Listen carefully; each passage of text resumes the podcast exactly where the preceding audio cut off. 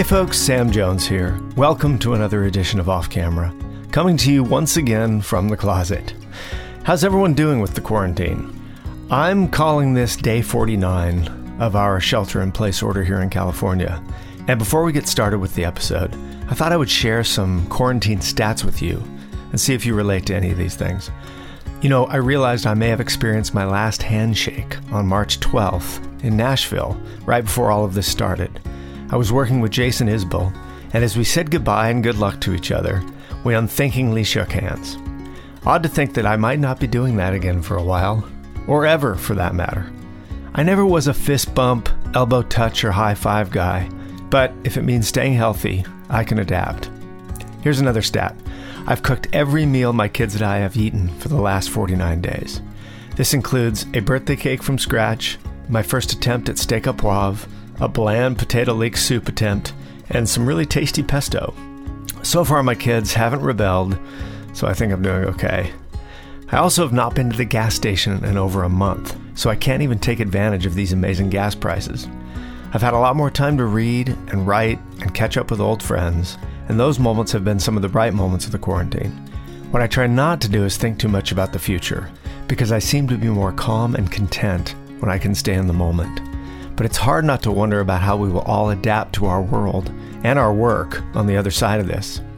You know, I got a letter from an actor that I wanted to share with you all because I think it sums up about how many of us creative folks are feeling. This is from Philip. Hey, Sam, reaching out to you just to let you know how meaningful your podcast has been to me. I'm an actor and I have used long form podcast interviews to gain perspective when I'm losing my confidence and to hear all the different paths that people have taken to success and also to be reminded that we all have our own unique ways of following those paths. I also like to listen to them to relate to people's pain, frustration, and inspiration.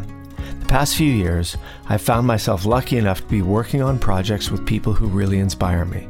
And the funny thing is, as the stakes get higher and the noise gets a little louder, I'm constantly having to recalibrate what success means to me and remind myself why I'm doing what I'm doing. This pandemic and quarantine has been all of the things, hard, scary, fun, weird, new, frustrating, everything.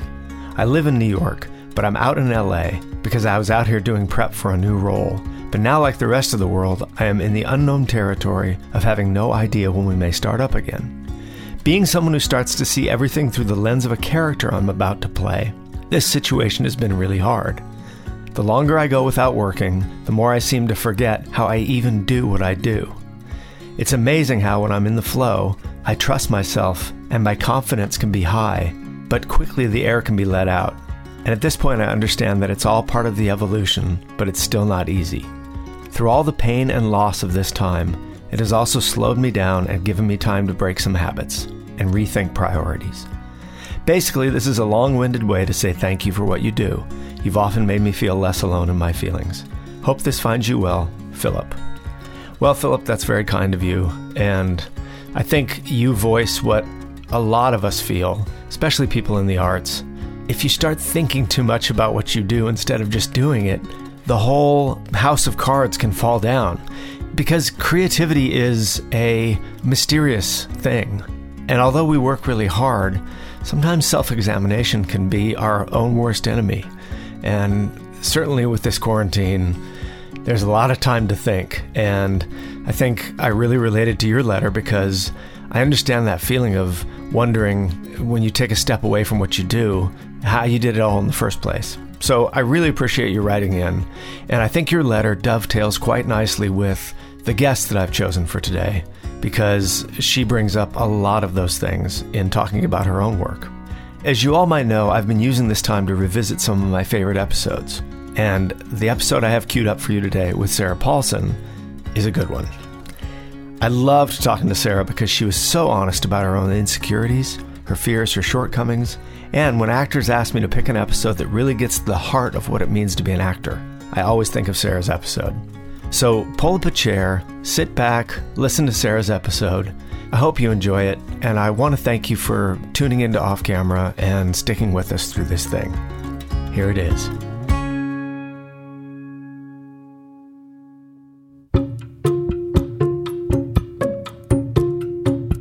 Hey folks, Sam Jones here. Welcome to another edition of Off Camera, the show where I get to talk to iconic, creative, curious artists and find out how they got that way. And in this episode, I sit down with actress Sarah Paulson. From the outside, it would appear that Sarah Paulson, after her Emmy Award winning performance as prosecutor Marcia Clark in The People vs. O.J. Simpson, has made it. She's got a role in Ocean's 8, her first big shit kicker popcorn movie, and has the luxury of sifting through multiple film and television offers to choose a part that, quote, sparks something inside of her. What more can an actor want? But that's exactly the problem for Sarah. She wants the want. Without it, she finds herself in a bit of an identity crisis. She wants to fight for roles and be challenged by an acting part that requires total commitment. As she explains, before Marcia Clark, I was full of all that want. I don't have that anymore. The road to this point was not an easy one for Sarah. She never had her Cannes or Sundance moment like peers Carey Mulligan or Maggie Gyllenhaal. She fought hard for many pilots that never saw the light of day. And when she did get her big break, on Aaron Sorkin's Studio 60 on the Sunset Strip, it was canceled after one season. Luckily, Ryan Murphy eventually came into her life. The prolific producer, writer, and director saw Sarah's unique talent of being able to completely disappear into characters and immediately started casting her in projects like The People vs. O.J. Simpson and American Horror Story. She's finally being seen and gives full credit to Murphy for continuing to throw her, quote, the juiciest, meatiest bones on the planet. Lucky for us, she's still hungry. Sarah joins off camera to discuss why being an actor, or a person for that matter, is not for the faint of heart, what's behind her decision not to watch her own performances, and why you'd better not fall asleep on a plane. So pull up a chair and listen in. Hi, Sarah. Hi, Sam. Thank you for doing this. Thank you so much for having me. Well, I've been a fan of yours for a long time, and I'm, I'm excited to have you on the show. I first saw you on Studio 60, which is probably like in the middle of your career, but I loved The West Wing, and then Studio 60 came along, and I was very excited, and then gone. Yeah, that was, um, I think we all, felt, we all felt a little bit that way. I remember, you know, sitting around with, you know, I mean, Matthew Perry had just come off Friends, Bradley Whitford had just come off West Wing, you had D.L. Hughley, you had Amanda Peet, me at the the first blush of, of uh, some semblance of success, I guess. Yeah. Getting to say this incredible dialogue, this Aaron Sorkin magic sauce that that happens when you get to do that stuff. And so we were all so excited to be doing it. And, you know, coming off, I mean, how long was The West Wing on? Like Five, seven, seven seasons. seasons. So yeah and then this cast. I mean, I think we all thought we were going to be there for about six years easily. So right. it was really surprising when we found out that that was not the case. You have these jobs that on paper look like no brainers in terms of how successful they're sh- assured to be because of the people involved. And this was one of, that was definitely one of those shows. And I'm just lucky, like, I didn't buy a house. Right. Because, I mean, at that point, that was probably the most. Um, sparkly, you know, in the public eye kind of opportunity that, that I had had at that point. It's not that I hadn't worked, but it was, you know, one failed pilot after another or a show that would run for six episodes and then be canceled or, you know. Right. And this one also probably had all the marketing, all, all of Oh the... my God, the number of shoot photo shoots we did for the launch of it, you know. Right. And the, the sides of buses and all these things. And they were all there. I remember walking down the street in New York, seeing a bus or seeing a, a billboard on Sunset and thinking, oh, I made it, man. and very soon after that, I was convinced I had not made it. well, but you're in a similar place now in terms of the the focus and the size and the marketing of Ocean's 8 and the cast. I mean, it makes me curious because I define your career by the artistry, not by the mm-hmm. marketing and not by the size of the You're budget a rare breed, whatever. though. That, that's not a common held viewpoint, I think, about it. People do hold it you know, based on you know box office success or right. marketing or awards won and things like this. So, but to to base it on actual content is is a is a better way to do it. I think. I do wonder having this kind of cast, this kind of marketing, if it feels bigger, if it feels somehow like there's a level that you haven't achieved yet. I think it's very obvious to me because it's my career and I'm living inside it that I have never had a kind of uh, big shit kicker popcorn movie success. These are movies yes. you want to go like grab your girlfriends and go watch. Uh, movies like this. Um, I've just never, that has not been my trajectory, not been my road. It was never anything I was seeking, except for when I was really young. I wanted to be Julia Roberts. I wanted that career. Oh, you did? That- oh, I really did. And um, I wanted to be that kind of winning, charming, you know, charm personified, uh, America's darling kind of person. Because I thought, you know, at that age when I was in high school, I thought that that to me was how you define success. And when that did not happen for me, it, it did take me a kind of, uh, you know, I had to turn the car in an opposing direction mentally, my mental car, to just sort of say, you know, what does it look like? What is it that you want to do? And I and and it sort of happened at the same time when I met Ryan Murphy, where it sort of dovetailed and it be, it revealed itself to me. You know, people ask a lot of times like, "Do you have a grand plan?" or "Were you always trying to? Was this your goal?" I don't think I really ever had a goal other than I wanted desperately to work as an actor. So I wasn't really looking beyond it so much, which I think kept me kind of content where I was. Um, but then as opportunities come, you get hungrier. Right. I think. You know, my life irrevocably changed when I when I won all those awards for Marcia Clark. It, it got worse. my mental state got got That's interesting. it was not it was not a relief that I think you know for a long time I you know I'd been nominated for several Emmys consecutively lost them all like you know most people lose there's only one person can win right so it's not a big deal that I lost um, but I think I started to feel like if I would win it everything would feel better and different and get easier kind of like the Studio 60 thing. kind of like the Studio Six thing, but it was actually the opposite because now what happens is you think, was that it? Am I ever going to get a part again that's going to be that exciting and exhilarating um, and challenging and scary and resonate with people? Right. Am I ever going to have a chance to have to fight hard for a character while doing it?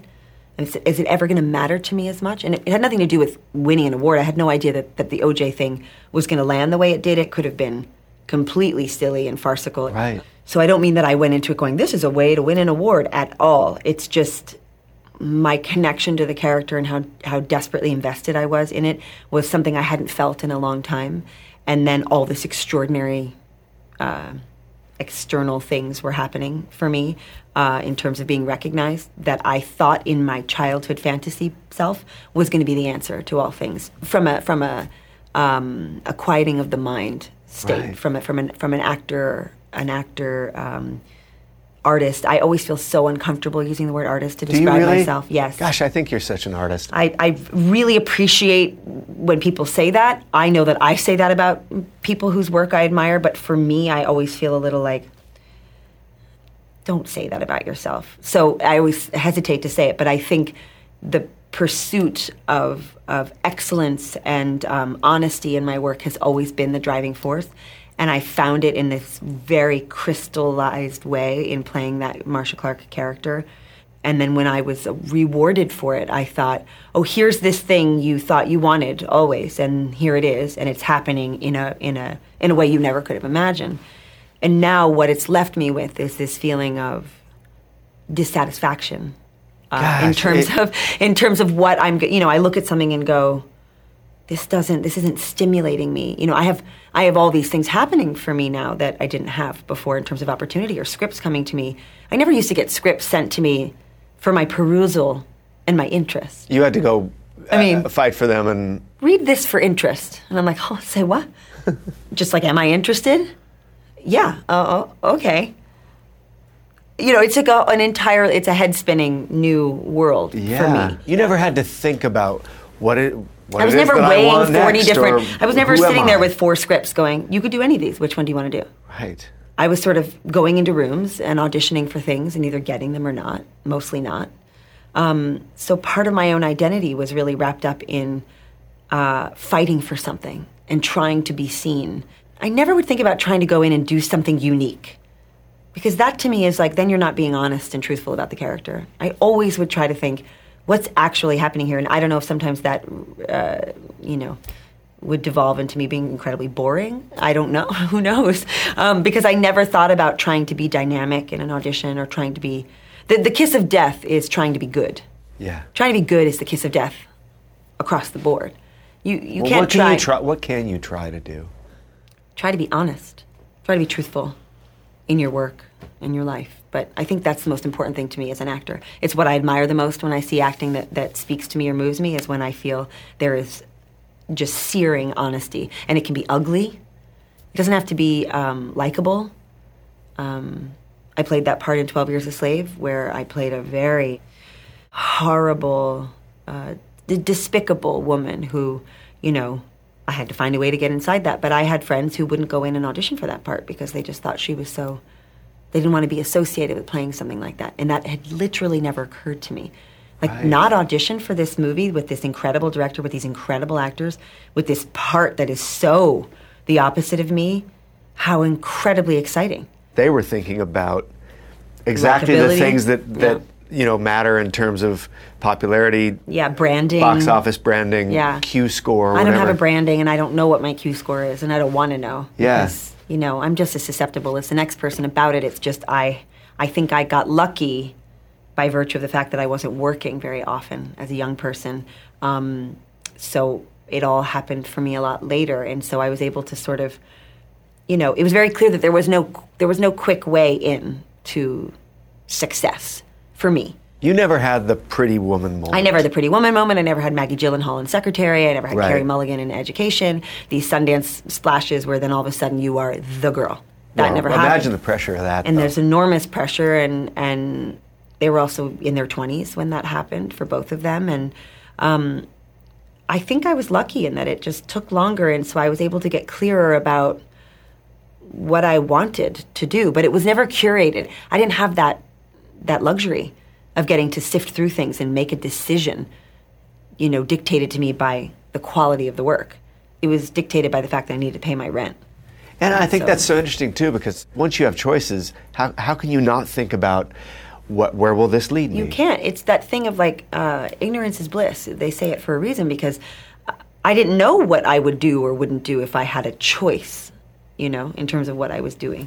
Now I have more opportunity, but it almost, I sort of just feel like, um, you ever see a, a paint color wheel? Yes. With all the colors, and if you spin it really fast, it goes white. So that's what I feel happens when I have to make a choice like that. It's like, it all becomes a bland blank. I don't know what to do. I, I much prefer to have somebody say to me, I don't think you're right for this. And then I can then make a tape or I can put on a wig and show up at a, you know, Sean Young style at a studio and, and try to get them to see me.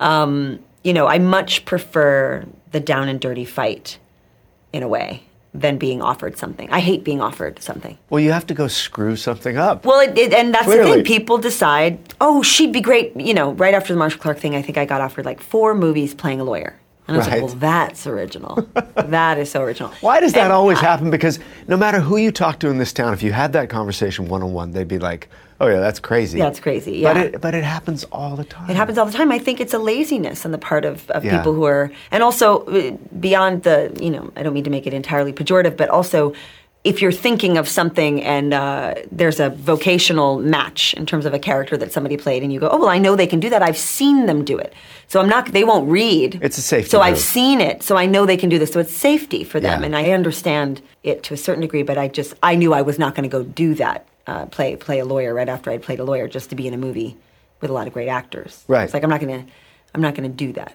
You know. It's fascinating to me to hear you talk about so honestly the feeling of dissatisfaction. I do tend to have a kind of um, more of a nervous Nelly kind of way of, of looking at things. And so I think, you know, I knew who I was when I wanted to win an Emmy. I knew who I was when I wanted to be uh, challenged by an acting part to the point where I didn't know where she ended and I began. I wanted that desperately. So until I had that experience, I was full of all that want. Right. Now I've had the experience, and as extraordinary as it was, like I don't have that experience now of wanting that. I don't have the want. It's different because you do end up thinking, well, I hope I can do something good again. Yeah. I hope I'll ever be able to do something good again. Can I be good when, without having that same curiosity about what it would feel like to have a part that felt that extraordinary? Right. I'm not saying that I was unhappy.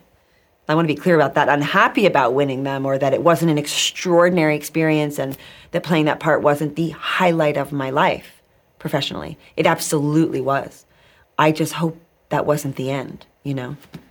I hope I get to do more. And I don't mean award winning, I mean more experiences where when I walked off the set that last day of shooting People versus OJ, and I wept in my trailer like a baby because they were taking down Marcia Clark's uh, bookshelf and taking the things off the walls. And they were, you know, take cleaning out my drawer where I had left like sides and gum wrappers and cigarette butts for the last six months that we'd been shooting this thing. It was just like they were taking a wrecking ball to something that had been my house. Right. And so it was, you know, I walked into the courtroom, all the, the clocks were off the walls, the chairs were upturned. And it was devastating for me. It was devastating for me because I knew, and this is before it even came on and anyone had a response to it, that I had not had a part like that. And if it took me 41 years to have a part that good, was I going to have to wait another 41 years to have another part like that? That stimulated me in that way? And that's something you do have to say goodbye to a certain part of yourself that reaches a goal that you kind of didn't even know you had, but you know it when you feel that you've met something inside yourself where you go, oh, this thing that I always dreamt about has happened. And now what? I don't know that I ever kept my eye up. I think my eye has always been on my paper. I don't think I was ever Right. looking to the future and going, God, I hope this happens or I hope that happens. I was just hoping I was going to get to play at all. And so I would just show up for my audition and get it, not get it. Like I said, mostly not get it. I was just striving for something, but I didn't have this enormous, you know, hope that I would turn into Meryl Streep or something, or that I'd have this kind of career because, you know, those things are very, very, very hard to achieve. Uh, of course. So And- many and things have to line up, and they're just like it's like what's that like goo that you hold in your hand and just it's like a Well, in our house, we call it slime. And slime. it's all over. You can't you can't hold on to it very long, Right. you know. And the moment you think you have it, Mercury. it, yeah, It's mercury. Yeah, the moment you think you have it, it it, it eludes you. So it's um, yeah. Well, one of the performances that I absolutely fell in love with of yours is is in Blue Jay, Mm-hmm. which I just rewatched it again last Mm-hmm. night, actually. And for people that don't know, it's you and Mark Duplass, basically the only two people in the film. But it's it's this film that's based on uh, two people who had a relationship in high school and they reconnect accidentally, and nostalgia takes over and, Mm-hmm. and unresolved feelings come out. But but As they tend to do when nostalgia takes over. yes. That's what happens. But I think that what's fascinating about that film is if you look under the hood a little bit at the process of that film, that was probably a different experience than you've ever had Uh, correct. going in. And Yeah. this was not a conventional script. So I wonder if you could describe a little bit the process of that and why it was different. First of all, I've never uh, done a movie that was essentially entirely improvised. There was absolutely an outline that Mark um, came up with that was a result of us sitting in a room for a couple of days with a few of his producing partners uh, and myself with, with Mark, and we just talked about different experiences in our lives and nostalgic moments. Um, and we just sort of this story was sort of born out of that. And then he would write an outline for the day. We would show up in the morning and he would sort of just say these are the beats we, i would like to hit in this scene.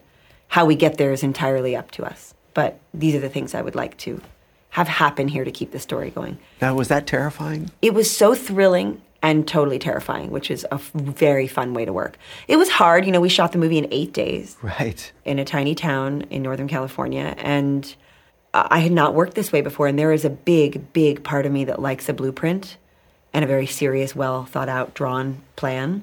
And so this was challenging for me. Uh, Well, I probably wasn't the easiest person to work with. I think Mark was um, so lovely with me about it. But I think sometimes when I get panicky or fearful, I get a little, um, I don't know, cantankerous, maybe. and I was like the new kid in school going, huh, I mean, I don't know if, uh, is it okay if I say, and they're like, yeah, you can say whatever you want. I was like, "But- okay, but, you know. So it was definitely something for me where I was out of my element. I was very, very happy but surprised by the outcome of the movie. I had no, I mean, I walked away from that thing going, I have no idea what I'm going to be. Really? Yeah, I have no idea. It was an experience that was something I wanted to do again, but I had no idea what the what the movie was going to be. And I don't think they fully knew either, you know. What's fascinating about that film is that there was an allowance of awkwardness and silence to find something else. And there's something very relatable about letting silences play out and searching for what well, to say next. it's what you do here. People get to see a little more of a truthful um, connection between two people and also a little more insight into who the person you're interviewing actually is. Right, right. It's a format that is a traditional format, but you're allowing two people to actually talk to each other. We are, as we were talking about before we started rolling, that, you know, we are living in a world now where you go on a talk show, you know, gone are the Dick Cavett days where you can actually have a real one on one interview with the person where one person comes on and you just you talk to them and if people laugh in the audience great. If it's not a particularly humorous show great. Um, but you know you can't watch anything that hasn't been cut up within an inch of its life and everything's happening so fast and the editing is you know and sometimes for a particular style of movie that works wonderfully well. Other times you feel like it's an assault. Yeah. And you can't experience any nuance between people. And i think that's what's so beautiful about watching wonderful acting is you feel like you're you know a fly on the wall. It's an extraordinary thing when actors are able to create that you know, with each other. And I think what Mark did so beautifully in that movie is he let it be uncomfortable. These people hadn't seen each other in a very long time and had had a very emotional youth together that was intense. Was that hard to have moments of, I don't know what I'm going to say next? It was scary to me because I have a, a maybe you can tell by some of the things I've said, I have a bit of a perfectionistic streak. Um, and I really want to get it right and there was no and there, was, was no, no, right. There was no there was no structure there was no that. framework for me to look. And i think that's why i i didn't know this about myself but i think something i learned after Marcia clark was that i really like playing real people because there are fundamental rights and wrongs about them. Facts that you know about them as people that when things when you're making something up out of whole cloth as as empowering as that is if your imagination is large and you're comfortable playing around in there, you could do anything. You could make any choice. And sometimes, like that paint wheel, if you could do anything, then you become like you're staring at a white wall. You don't know what to do.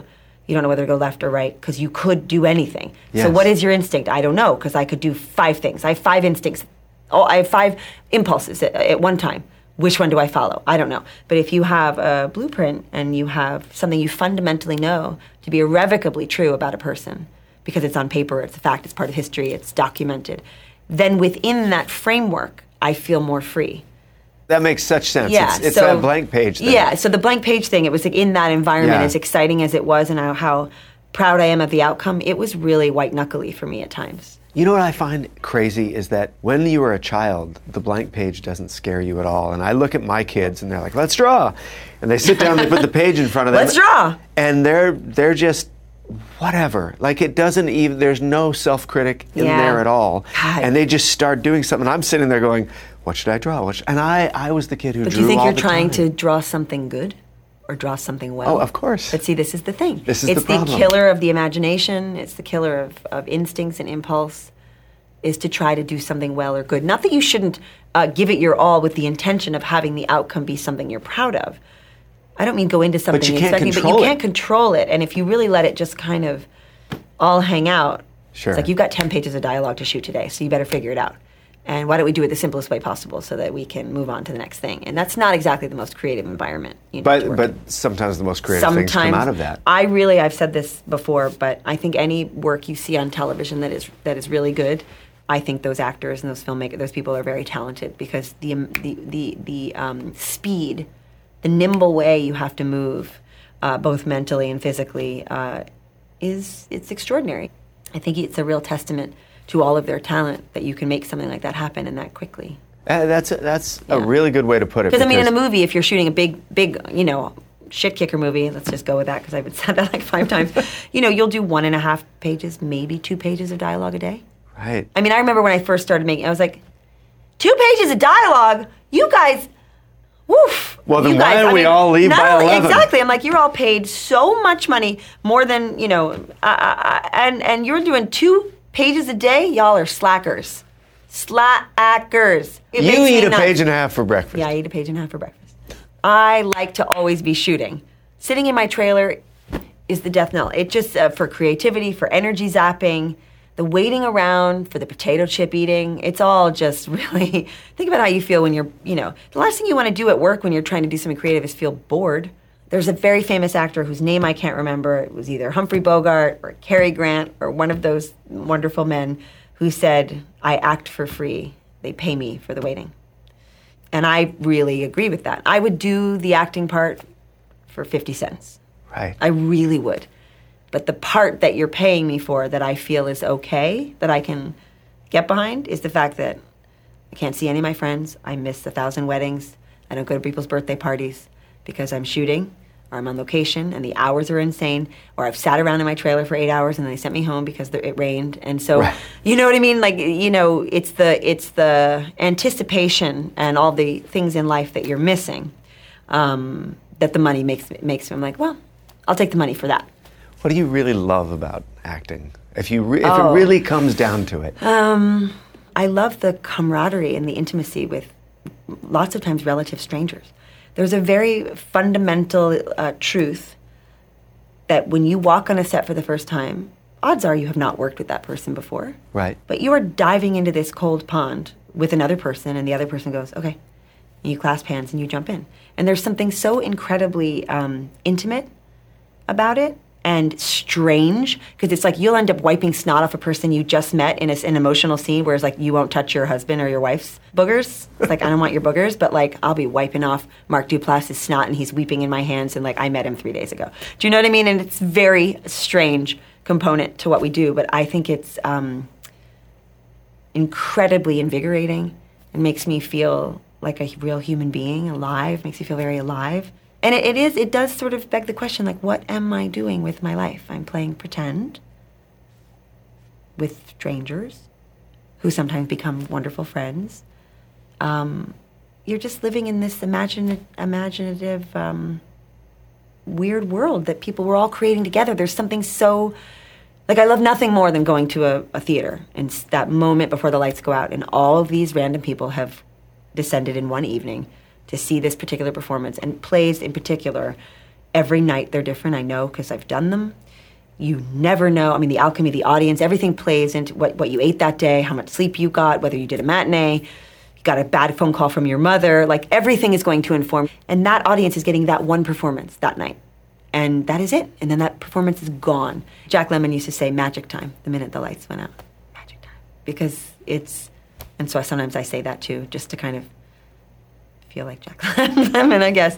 Magic time, right when the lights go out. Because it's an extraordinary thing. You're going to watch people pretend to be other people, but you're going to, and there's the magic on stage, particularly where anything someone does, they can tell you, we are in outer space, but it can be a black box. And you as an audience are going, okay, we're in outer space. All of us here have decided that we're all in outer space. Yeah, they're in outer space, so we're going to believe it. It doesn't, it doesn't have to be an intricate set, doesn't have to be a crazy costume, but they're telling you what the reality is, and you just go along for the ride. And you all do collectively. Makes me wonder about you as a kid, like your your, your level of imagination. Paging Dr. Freud. yeah, um, I was a. My mother describes it this way. So my, I have a sister, um, Elizabeth, who was like a heathen. I can't describe. She just like a dirty faced, always running around. Would we would both come home from school, get off the bus, come into the house. My sister would tear off her clothes to get into something she could wear outside, and my mother would say, "How was your day?" And she'd be like, "It's fine, fine, fine, everything fine," and like clothes off. And then I would sit down at the table with my mother, and my mother would say, "How was your day?" And I would always start it by saying, well. And then I would go into this long story. Well, Susie took so and so's pencil, but it was not her pencil. It was, but it had the bite marks in it. I remember telling her this story, like the things I would notice or feel um, were worth retelling. Very bizarre details, observational detail, like things that I they were not probably interesting to my mother at all or to anyone else, but I felt that it was important to recount every little thing about the day. And really, actor's job is to observe and try to recreate behavior that Right. people recognize as. So maybe I, I sometimes think, oh, I wonder if that was my brain's sort of my early actress way of just noticing, observing behavior without even knowing that that's what I was doing.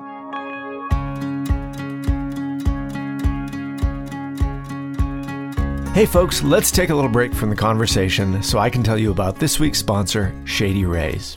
You know, we all wear sunglasses, and we've all bought so many pairs of sunglasses over the years, and we've lost them or broken them, or they've gotten scratched, or whatever. But for me, I hate paying so much money for sunglasses, and then I found out about Shady Rays. Shady Rays is an independent sunglasses company. They're not some big corporation that overcharges for sunglasses. In fact, they're here to change the whole way we think about sunglasses with high quality shades at a much lower price. Crazy thing about Shady Rays is their warranty. It's one of the best warranties in all of eyewear. They'll replace your sunglasses if they're lost or broken for any reason. It doesn't matter what happens, whether you drop them in the ocean, or sit on them, or run over them with your skateboard, or whatever, they'll replace them. And even with that strong of a warranty, they still manage to make quality that I can tell you, holding in my hand, seems just as good as any expensive pair I've ever worn. They have polarized lenses that look perfectly clear, and most shady rays are only $48. They also provide 10 meals to fight hunger in America with every order placed, and they've provided over 10 million meals to date. And, you know, I have four or five pairs. They come in all the classic styles. They're durable, they're lightweight, they're great, and they stand behind their product. And they told off camera that if anyone has a problem, they throw profit out the window and they do what it takes to get it right. And they have free returns and exchanges. You either love the shades or Shady Rays will pay to ship them back. That's it. And exclusively for off camera listeners, they give us the best deal they have to offer. This is a Black Friday level deal. You can use the code CAMERA for 50% off two or more pairs at shadyrays.com. You buy one, you get one free. That means basically you can get two pairs of sunglasses for $48. Once again, you go to shadyrays.com, use the code CAMERA for 50% off two or more pairs. These can be redeemed only at shadyrays.com, where you can find all their newest and best shades. Take a minute, check out shadyrays.com. I'm sure you're going to like them. I love them. And uh, let me know what you think. Send me an email, sam at offcamera.com. All right, now back to the show.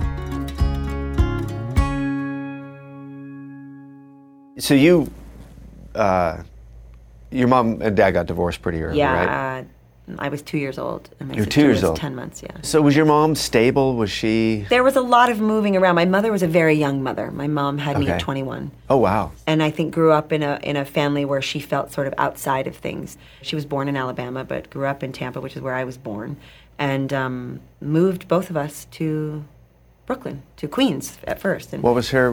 What was her she plan? wanted to be a writer. Oh, she did. Yeah, I mean, she she was just a writer in her soul, and I just always think it's a very brave thing to think at 21 would I have like picked up one kid, picked up the other one, and left this world that um, had been my life and moved to a city like New York, which is Yeah. obviously very different than Tampa. And um, she got a job at Sardi's as a waitress, and yeah, I mean, and, and I, you know, I've joked about this in in other interviews that like, had my mother mother not done that, I probably would have, I would have maybe been lucky to have been like a Disney princess at at um, uh, Disneyland in Florida because I don't know what my opportunities would have been to get me to New York City and Right. put me in a position to audition for a performing arts high school that then put me in a position to get an agent and then put me in a position to be on Broadway by the time I was 19 years old. So those kinds of things, you know, were entirely my life happened entirely because of my mother's, you know, Well, I wonder how that imprinted on you that that she was willing to sort of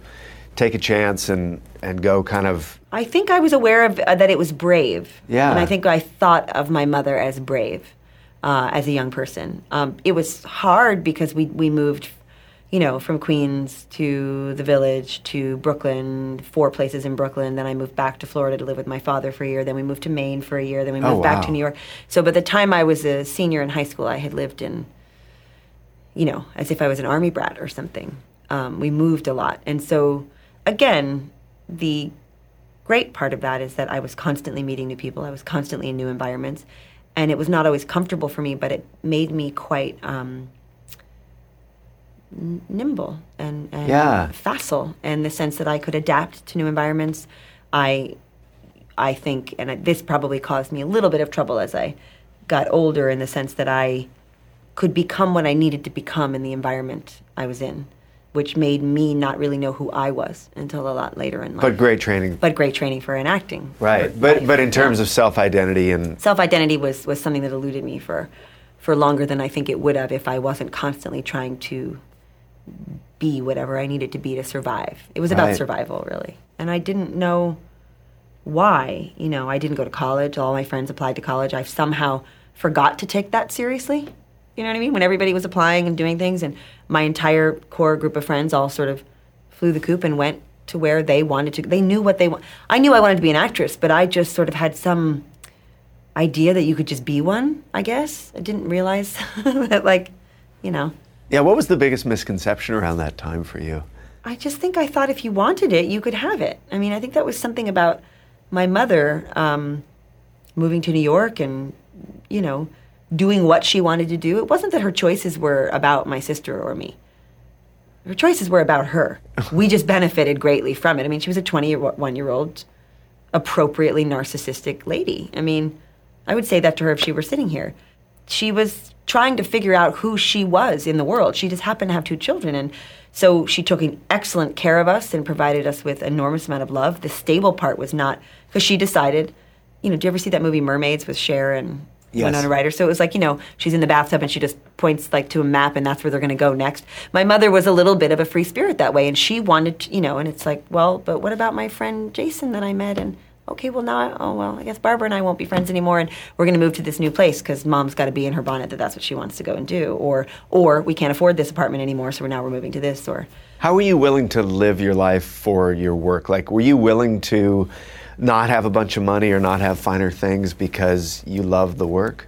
Yeah, but also that was just dictated to me because I, I never, I didn't grow up with the finer things. I didn't grow up with money. Just, um, I watched a lot of television actually, a whole lot of television, because I was a latchkey kid. So I'd come home at. at Oh, were you really? Yeah, yeah, yeah. yeah. So I would Till, like, till like late at night?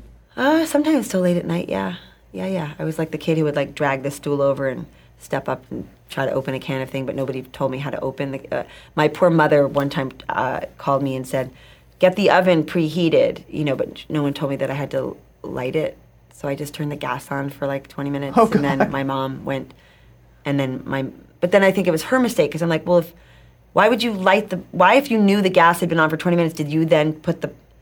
And it like I singed off her eyela- her eyelashes and her Are you eyebrow. kidding? No. But I sort of to this day feel like, well, you should have told me. No one taught me. No one taught me how to do laundry. I just started doing laundry because I had to, because I needed clean socks. My 10 year old right now, I have to look under her bed and I have to look in her closet. She's in the phase where who could be under the bed, what kind of creature could be in the closet. I'm still in that phase. Are you really? yeah, I really am.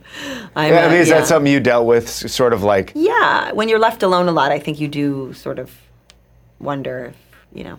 I, I just can't imagine this, this, this combination of that and, and an active imagination that ends up becoming I was a real magical thinker, and I still am like that a little bit. Like I would do things where I had this one drawer under my bed. I had one of those, is it like a trundle bed? If Yeah. something has a drawer under it, and it would always catch. So if I took a butter knife and could like lift it in this one magical way, it would open. But so I would play games with myself, like if it if I open it on the fifth time, then um, I'm gonna have something for dinner that I like. Or if I open it this time, maybe mom will be home in time to watch this with me. Okay, maybe you know it was always this game I was playing to try to negotiate whatever my free floating anxiety is, and that is still happening. to Really? I think that's so interesting because I think that when I watch your performances, I am. I mean, the thing you said earlier about wanting to disappear into a performance, that happens. And I would think some of that is obviously training and experience and acting and doing all those things, but I'm just curious about the roots of where that, that kind of thing starts. And if it starts innately with someone who has an overdeveloped imagination or someone who is an overthinker, you know? Well, I am definitely an overthinker. The brain is moving at a speed that I can't even um, describe to you. It's it's too many thoughts in the brain at one time. How's that manifest itself? Uh, just a lot of chatter. Yeah. Yeah, it's never quiet in there. And everyone I know who has any sense of uh, care or interest in me uh, wants me to meditate. You know, not only for my benefit but for theirs, because it's a little exhausting. I think. I haven't had a good night's sleep since I was in the womb. That's what I think. I mean, go to. That's the other thing. People who can fall asleep. If you ever, if you get on an airplane and someone like falls asleep before takeoff, and I'm like, listen, man, do you understand what we're about to do? This is a metal tube with engines and a bunch of strangers, beverages, weird blankets and pillows, everyone's belongings stuffed in a corridor, someone's got a dog. Like this is weird. This is weird and no and you there's no time for sleep.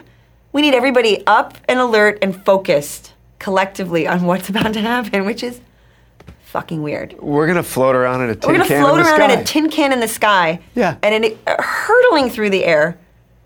You need to be awake for this. I will sleep mid-flight, but the takeoff and the whole safety video, and also just the awareness that this is weird. Yeah. And I don't like the person curled up in a bed like, "Oh," like before takeoff. I'm like, you get up. I'm the same way. I'm like, don't you have something to read? Don't you want to be you doing have some work something? to do? Yeah. Sleeping before takeoff. Who are these this people? yeah. Do you think this is a joke? This is bananas. What we're about to do. Okay, so I'm I'm curious about that person Mm-hmm. during the time in your career where there wasn't four scripts lined up for you, or there wasn't auditions to do. Mm-hmm. How did you feed like your need to move when you didn't have enough work to do? I What- think truly, and this is a sort of asinine answer, but it's sort of true. I think it's how I sort of started to do sort of im- impression things. Like, Oh, really? um, I was a big viewer of movies and television and theater and music, and it wasn't in some lofty. Um, I want to take in as much art as possible so that I'm as enriched as possible. So when I get a great job, I have all of this stuff inside of me to just let out wasn't like that at all. It was just an appetite for feeding myself artistically, but again, not with the idea of trying to have something to com- No, it was So wait, so you would you would you would find ways to, like you said, the impressions. Would you find ways to just amuse yourself, or yeah. to, I mean, it's not like I was like in the mirror going. Blah, blah, blah, blah. It, it was just I would be noticing things about acting that I liked, how I could steal it. Just kidding. I like, but like a But- mimic, like like yeah, my mimic. You know, that's what I mean. That there, but but like early in my career, I think very early in my career, that's what I thought acting was. Was I would just because I could mimic, I would try to copy something I saw. I didn't have a real sense of self or what my own take on things were to be able to. There's a wonderful. Um, quote, a letter actually, from Martha Graham to Agnes DeMille that's about being an artist. And um, she basically starts by saying, No artist is pleased. There is no satisfaction whatsoever at any time. There is only a queer, divine dissatisfaction that keeps us marching. And you know, so and there's a whole other thing. Uh, keep the channel open. If it isn't, if you close it, the world will not have it. And each thing is unique to you. It's this incredible thing about each individual person. There is only one of you on the planet in terms of the way you see something, the way you feel something, the way you experience it. Anything can only be given back if you put the truth of your experience of it back out into the world.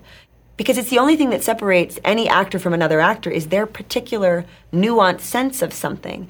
And if you're trying to do some homogenize, which is what I was doing because I didn't know that the world was interested in my I don't know, assessment or take on something. It took me sort of growing into myself to sort of realize your version of this person's, you know, your watered down version of this person's truth is never going to be impactful for anybody watching you. Um, and again, this didn't come in a, out of um, an intellectual pro- uh, thought process for me. It came from working with Ryan Murphy and him continuing to throw me something like the juiciest, meatiest bone on the planet. And I just was so hungry and knew that I had this opportunity that I gave my entire whole self to it and did not um, look back. And that was the moment that it changed because I was letting myself be seen. And prior to that, I think because I didn't have a great sense of self, I was just doing what I thought people did in circumstances as opposed to bringing my particular, you know, So are you saying that once you started working enough to to not be able to sort of think about what it is that people wanted, Yes. yourself was able to come out? Yes, I was no longer thinking about, oh, this must be what Present says, oh, this is how you do something charming. This is how you show that you're in love.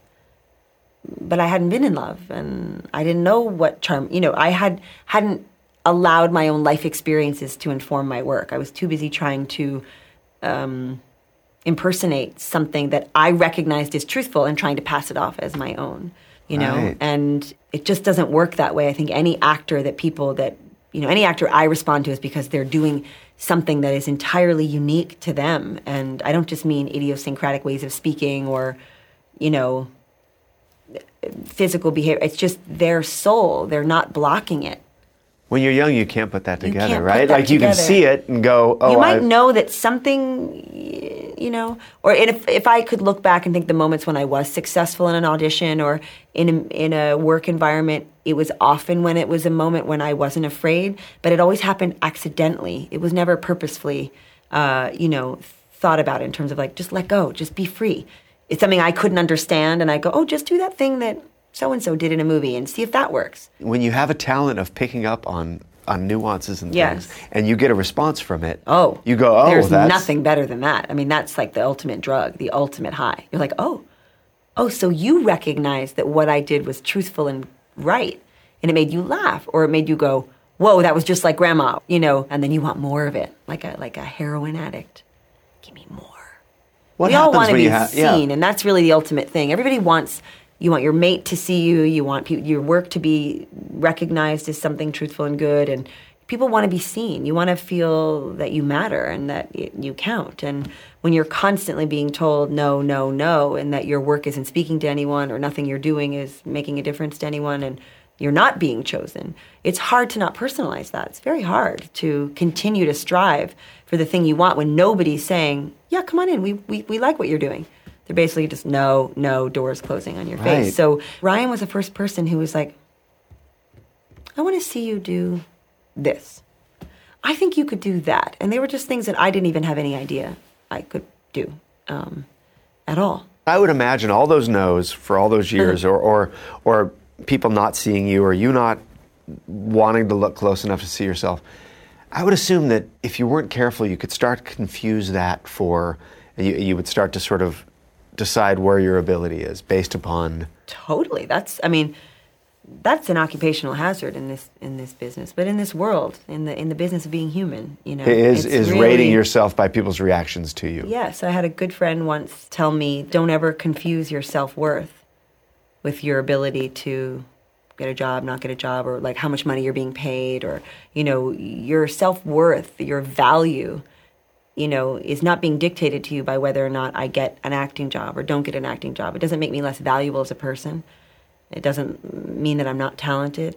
I have been in this situation now where at least a handful of times where someone has come in and been so incredibly fantastic but not right for the part and i i never used to believe that because i always thought well if that you know you'd get feedback every once in a while we get feedback like you were the best person they saw today but they're not going to go with you they're going to go with blah and i'm like i don't know how to reconcile that of doing the best work of the day but not getting the job i thought so it's not a meritocracy you learn that very quickly you know it's a business it's really a business and um, the most talented people don't always get to do the things that they should get to do.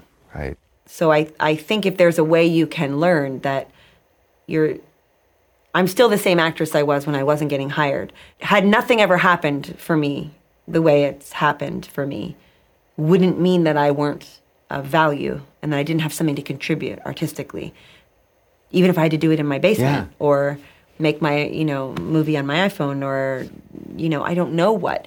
I, think that's the trapping of all of this stuff in terms of the success or lack thereof is is you end up feeling like when you're successful you're like oh yeah I deserve this. You know people get into sort of assholey behavior or they I'm- think they're being they're getting these jobs just because they're good or just because of these things and sometimes that is true but other times there's a lot of other things that go into it As humans, we do not have an accurate system for measuring self worth. oh my so, god yeah Like, there's no way. so you do to, naturally look to other people to be like yeah Right, And how else are you gonna do okay it? as opposed to looking in the mirror and going I like what I see I don't Right. care what that person says I don't care what that person thinks these are my favorite shoes But if These you go my- out you to know what I mean? auditions every day for six months and you absolutely feel great about yourself and you hear no every day, very Almost hard to look in your mirror. Herculean uh, effort, and I don't know that it. I don't. You know, there are dents made for sure in the very soft part of your soul and psyche that that makes it hard to continue to.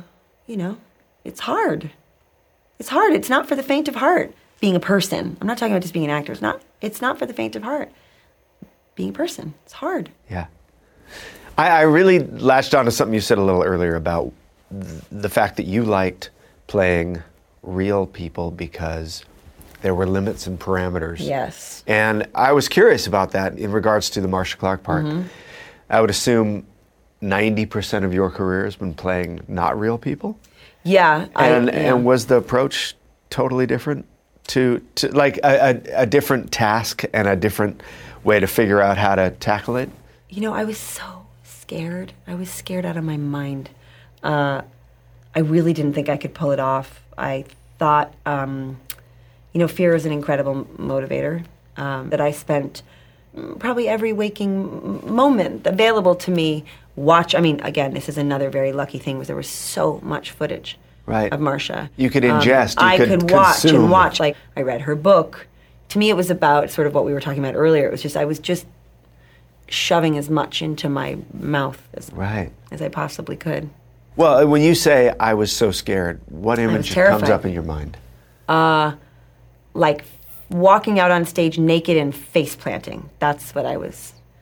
Just because it was like the thud heard round the world. I mean, everybody was talking about this thing when all the, you know, John Travolta and this one and that one. And is this thing going to be like a funny show or is this going to be like nobody knew what it was going to be? And I just thought there was no way it was going to happen quietly, whatever it was. And I thought that is really scary. It's one thing when you're making something no one knows what you're making, and then all of a sudden it hits and people go crazy, and you're like, "Well, we were just making this little thing and we didn't know."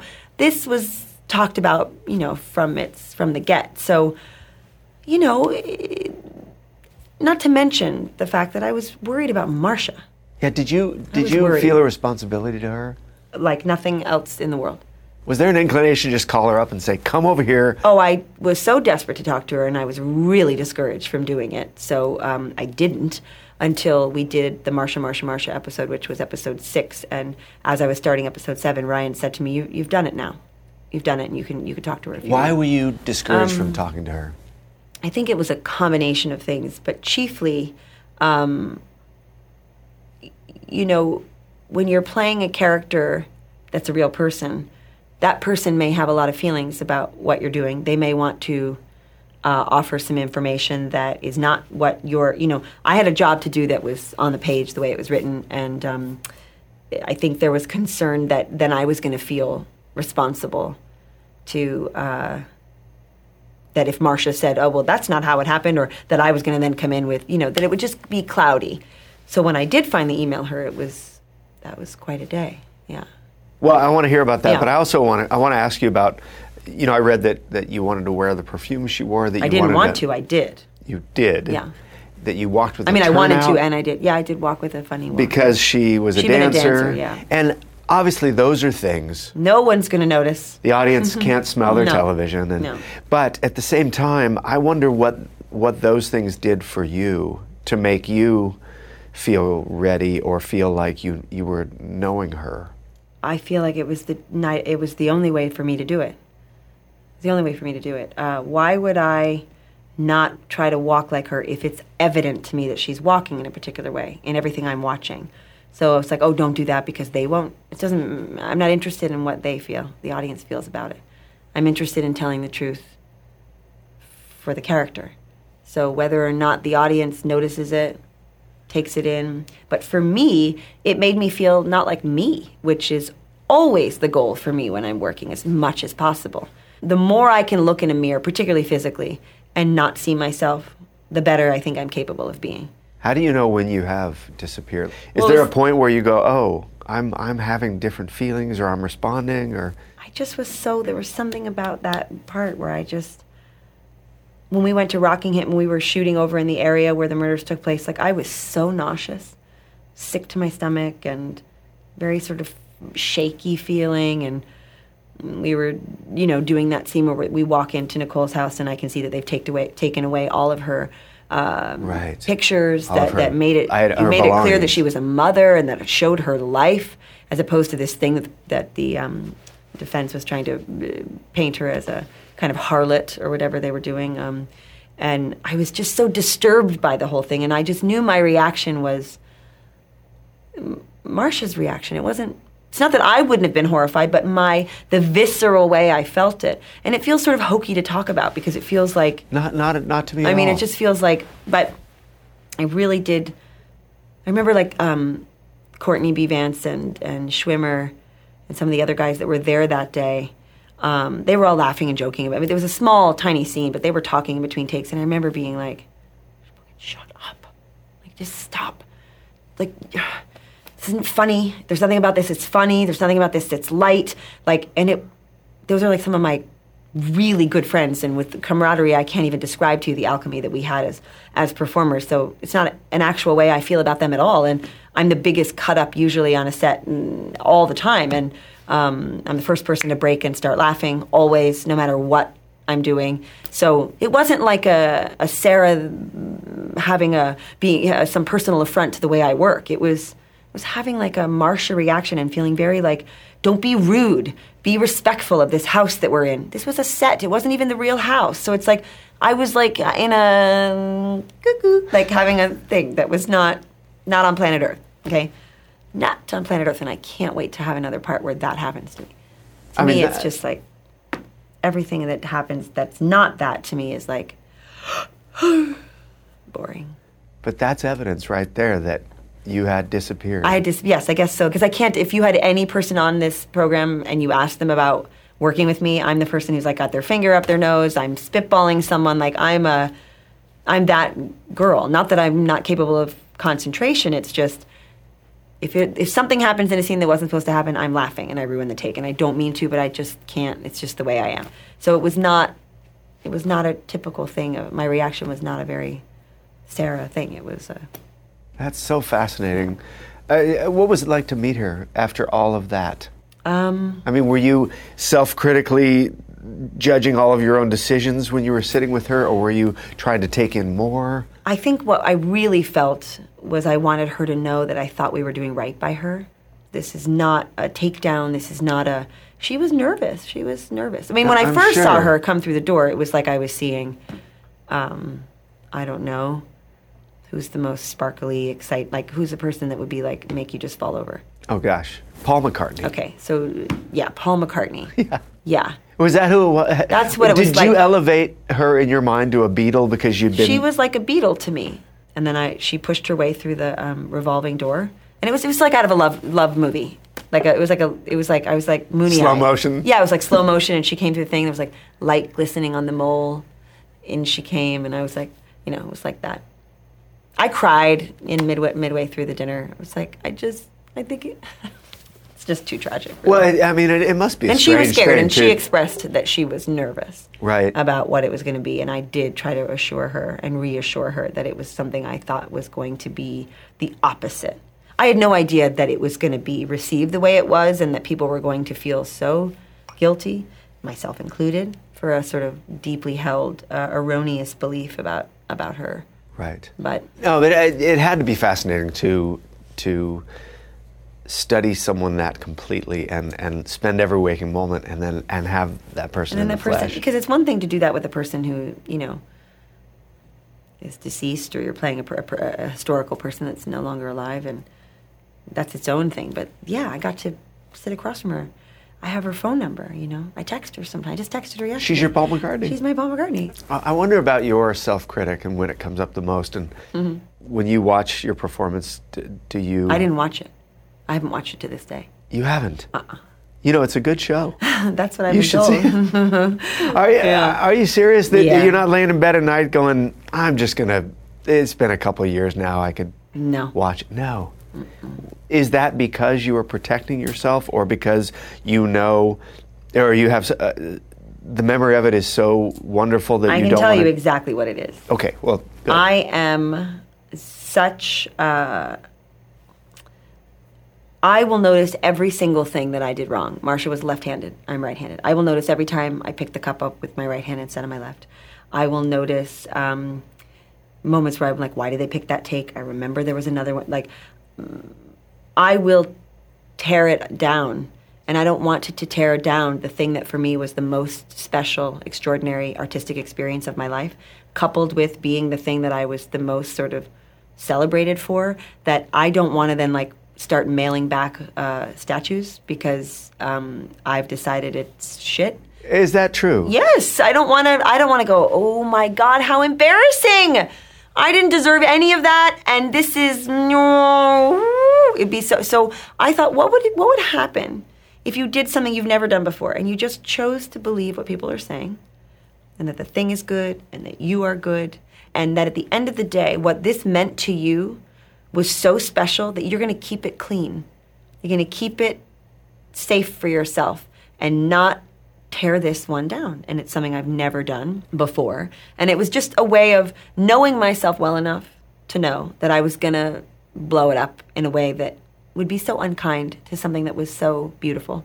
And um, I'm not at, yet at the place where I can regulate my uh, decimate, you know, my, my finger on the button tendencies.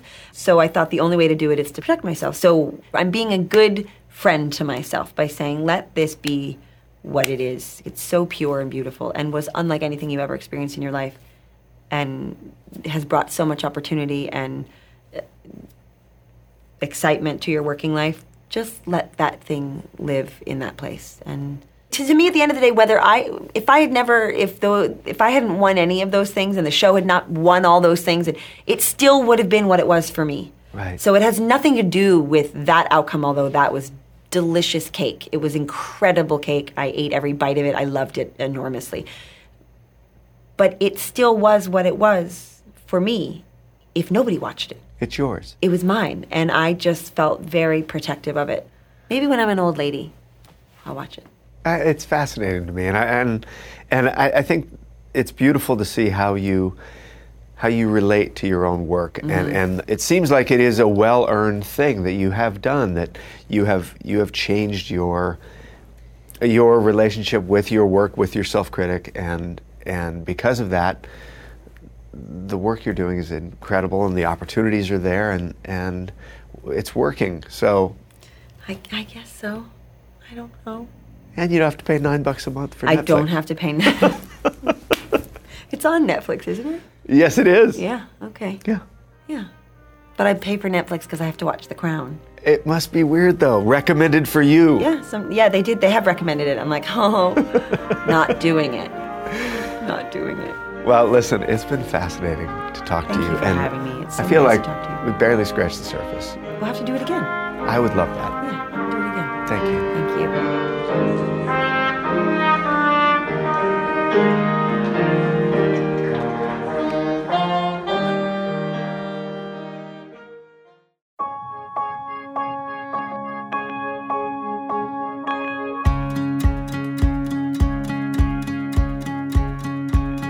Hey, folks, that's our show. I hope you enjoyed that. And just as a little aside, that closing music you heard was actually my daughter playing trumpet in her final fifth grade music culmination. So, a little proud moment for me as a father. So, I talked a lot with Sarah about the People versus OJ Simpson. And if you haven't seen that, go to Netflix right now and watch the whole thing. She is brilliant in the role, and it'll make you look at that case in a whole new way. Also, make sure to see her in Blue Jay, Mark Duplass's film about two high school sweethearts who lost touch and then met up many years later to re examine their relationship. It is a film experience like no other. One thing's for sure whatever Sarah does, it's interesting, engaging, and unexpected. So I hope you enjoyed that show. I thought it was just a masterclass on acting and, and just incredible to hear her perspective. And if you're liking this show and like what you're hearing, take a minute, go to offcamera.com, and see all the different ways that you can go deeper into this experience. As you probably know, we are also a television show. But what you may not know is that you can have this television show in your own home on any device to watch as much as you want by simply getting the off camera television subscription. For only $4.99 a month, you can watch our entire archive and get new episodes every time we make them. It's a great way to stay up with the show and to really see these conversations and look into the eyes of these people who are telling these stories. It's the most engaging way to experience off camera. And if you haven't tried it yet, first I want to thank you for listening to the podcast, but check out the TV show as well. And tell your friends about us. We are Off Camera Show at Facebook, Twitter, and Instagram. And I am Sam Jones on Twitter and Sam Jones Pictures on Instagram. Also, if you want to send me an email, maybe you just want to tell me what's going on in your life or how the show affects you, drop me a line at sam at offcamera.com. I want to thank everyone that works on this show Crawford Shippey, Nathan Shields, Michaela Galvin, Sasha Snow, Kara Johnson. Couldn't do it without them, so Big thank you goes to our whole staff. See you next time, off camera.